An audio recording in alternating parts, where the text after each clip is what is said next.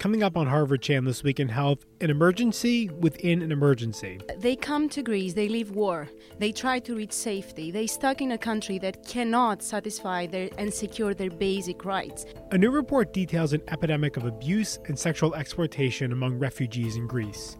Plus, Roma rights, the new push to address centuries of racism and discrimination.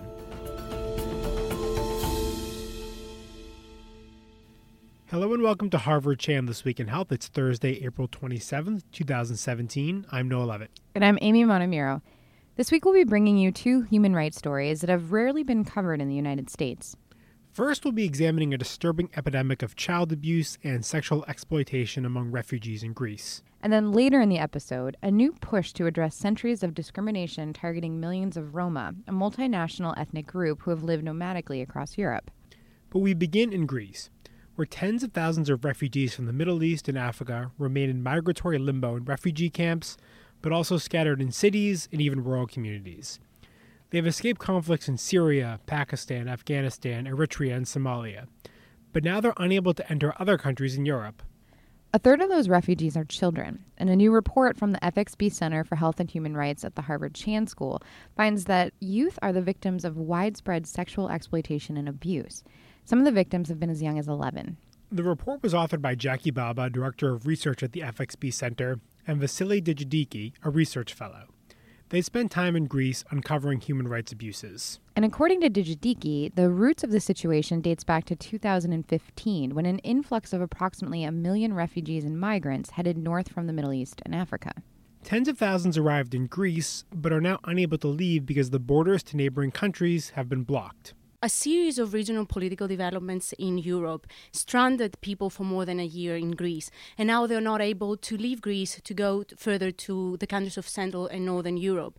So, uh, for a year now, they are forced to stay under very perilous living conditions without having uh, adequate housing uh, without having uh, privacy or separation from the adult population within uh, the camps. Uh, they uh, they face a series of problems with the the the main of which is the exposure to violence. And we talk about of cases of physical violence, such as um, uh, violent outbreaks inside the camps. We talk about cases of sexual abuse, of psychological abuse. We noticed cases of uh, child marriage. And uh, we also noticed uh, cases of uh, commercial sexual exploitation of uh, migrant children, which is an epidemic right now in Greece. The result, says Digidiki and Bhabha, is one of the worst humanitarian crises since the Second World War. The situation for children, many of whom are unaccompanied, is particularly perilous.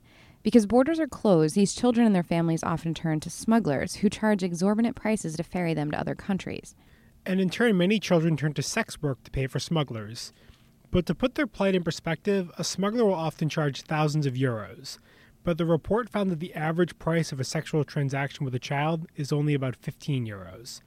Digidiki calls what's happening an emergency within an emergency they come to Greece, they leave war, they try to reach safety, they stuck in a country that cannot satisfy their and secure their basic rights, and now they have to face uh, very basic violations of human rights, and suddenly they need to find ways to continue in lack of legal migration options. So because of that reason, they try to find uh, resources to continue the journey. And one of the ways to gain financial resources is to engage in illegal, dangerous, very dangerous ways, such as the survival sex or the commercial sexual exploitation.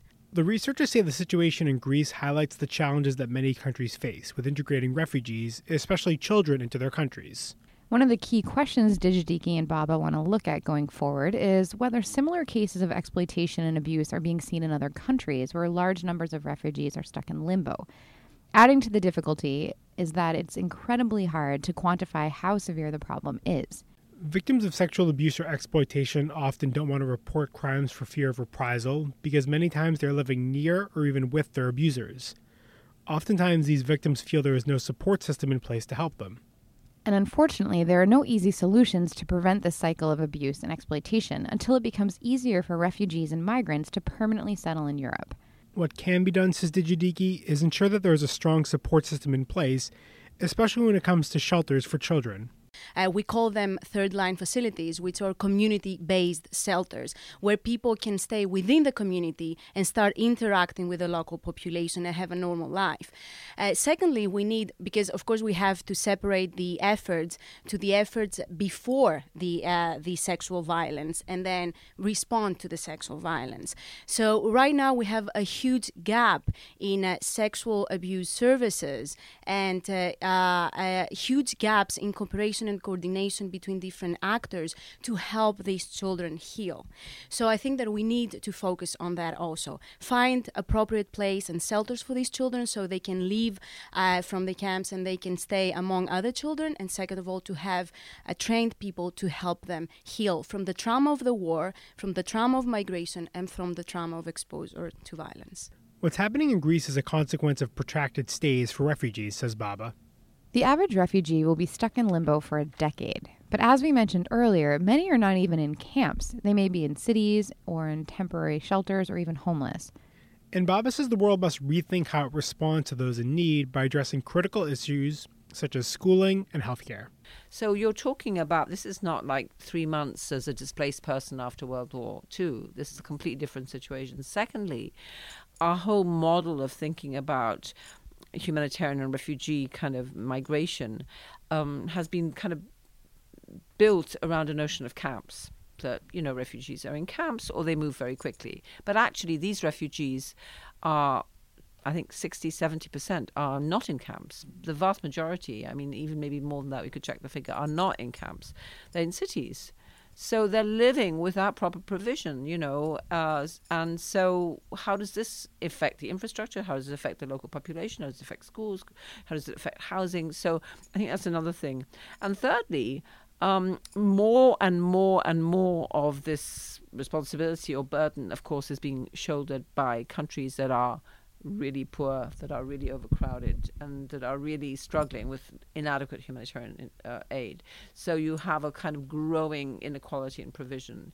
You know, for the cost of processing one case in a Western country, it's that budget will cover like a thousand people in a camp inadequately. So we really have to think about, as Vasula said, we have to think about relocation, which is within Europe. We have to think about resettlement, which is in the world.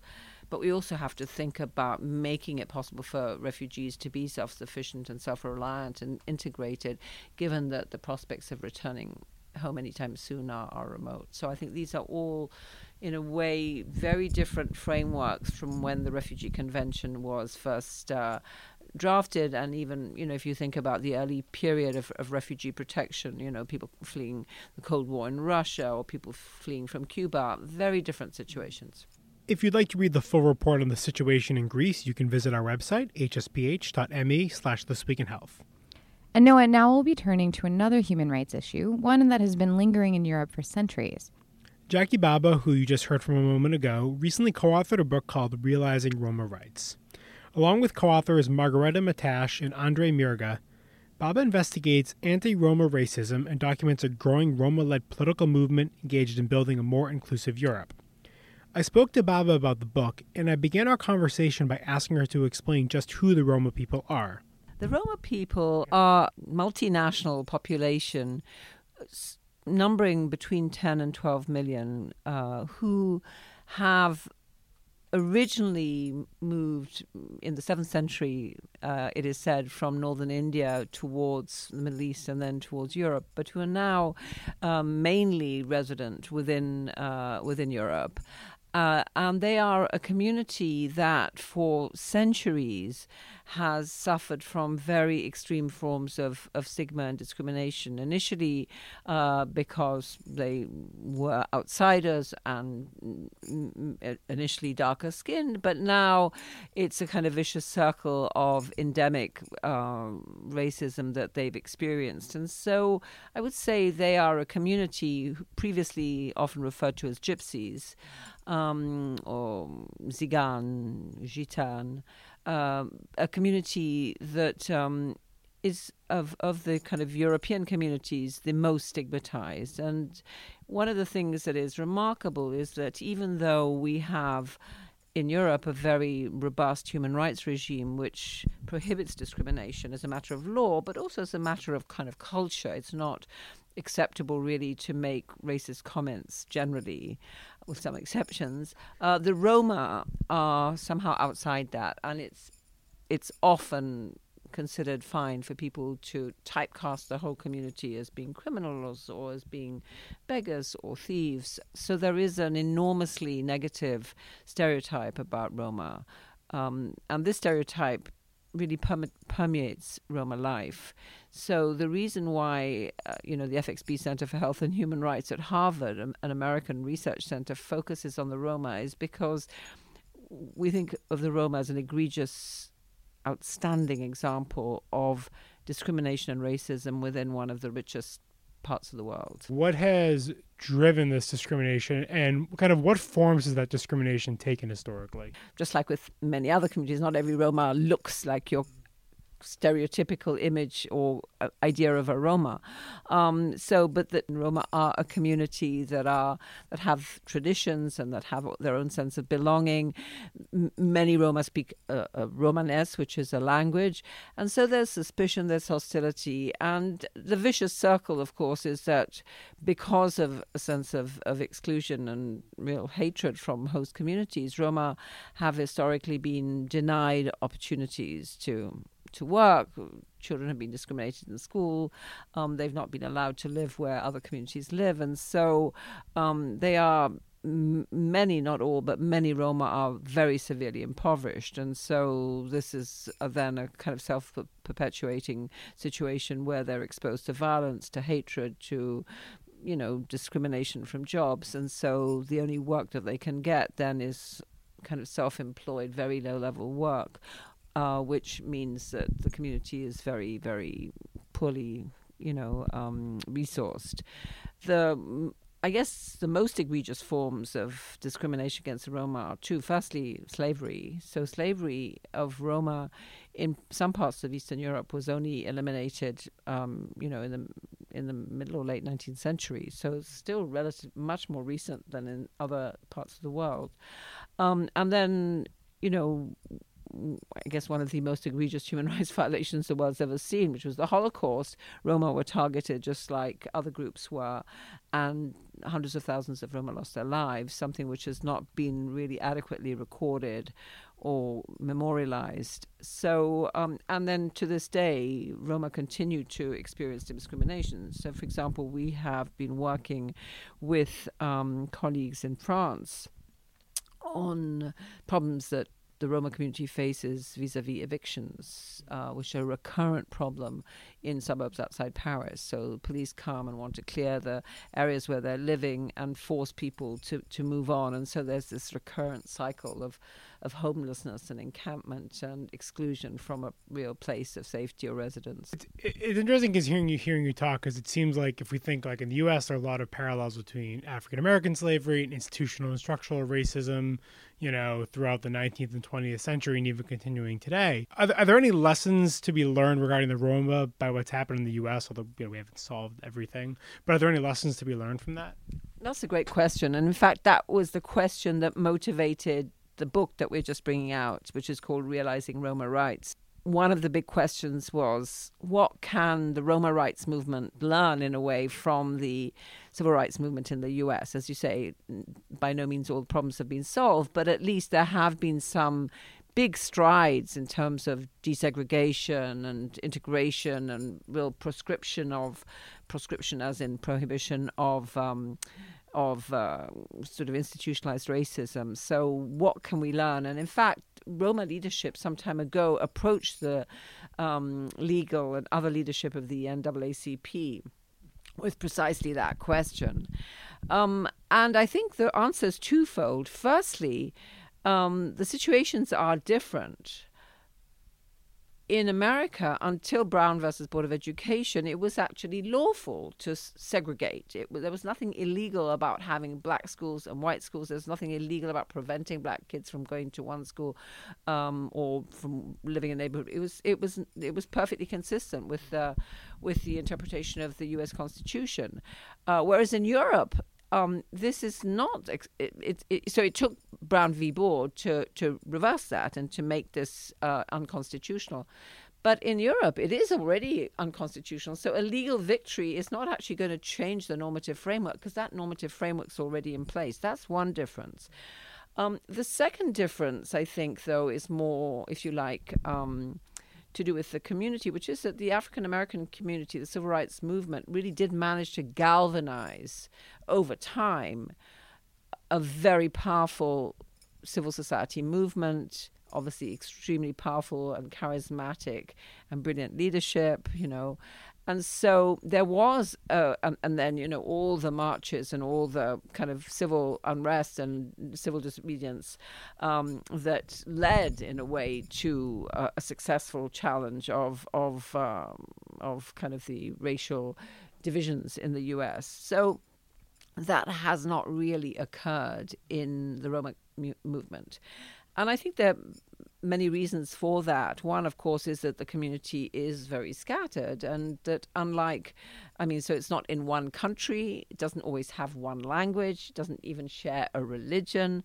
So even though people who are Roma have a very strong sense of being Roma and they share a culture, and many of them do have a sense of a Roma language, it's a more complex political proposition to build a unified movement. And I think one of the main points that our book makes is that really that is, at the end of the day, the only way that, you know, redistributive justice is going to take place. It's going to take more effective Roma organizing to you know to make sure that the community votes, that the community participates, that the community is elected to power. Um, these are still goals which are somewhat remote. That was my conversation with Jackie Bhabha on Roma rights. And she says that one of the main goals of the Roma rights movement is to mainstream how we think about stigma and discrimination, especially amid a rising tide of xenophobia and anti immigration sentiment in Europe and the US. Because of this, there's a growing push among the Roma to integrate with other minorities or marginalized groups in order to mobilize politically. But speaking out and becoming politically active is difficult, especially when the Roma are worried about being evicted or harassed. Bhabha says that one strategy being used by the Roma is to create institutions that highlight their unique culture, such as art, in order to make their history more visible. There is also a growing push to memorialize the injustices faced by the Roma, and there has even been discussion of reparations for human rights violations. If you want to learn more about the FXB Center's work on Roma rights, you can visit our website, hsph.me slash This Week in Health.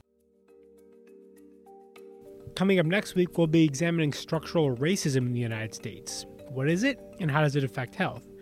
That will be the focus of our conversation with a Harvard Chan alum who's now working for the New York City Department of Mental Health and Hygiene. In the meantime, you can always subscribe to this podcast on iTunes or Stitcher, or listen at any time at soundcloud.com slash Harvard Public Health.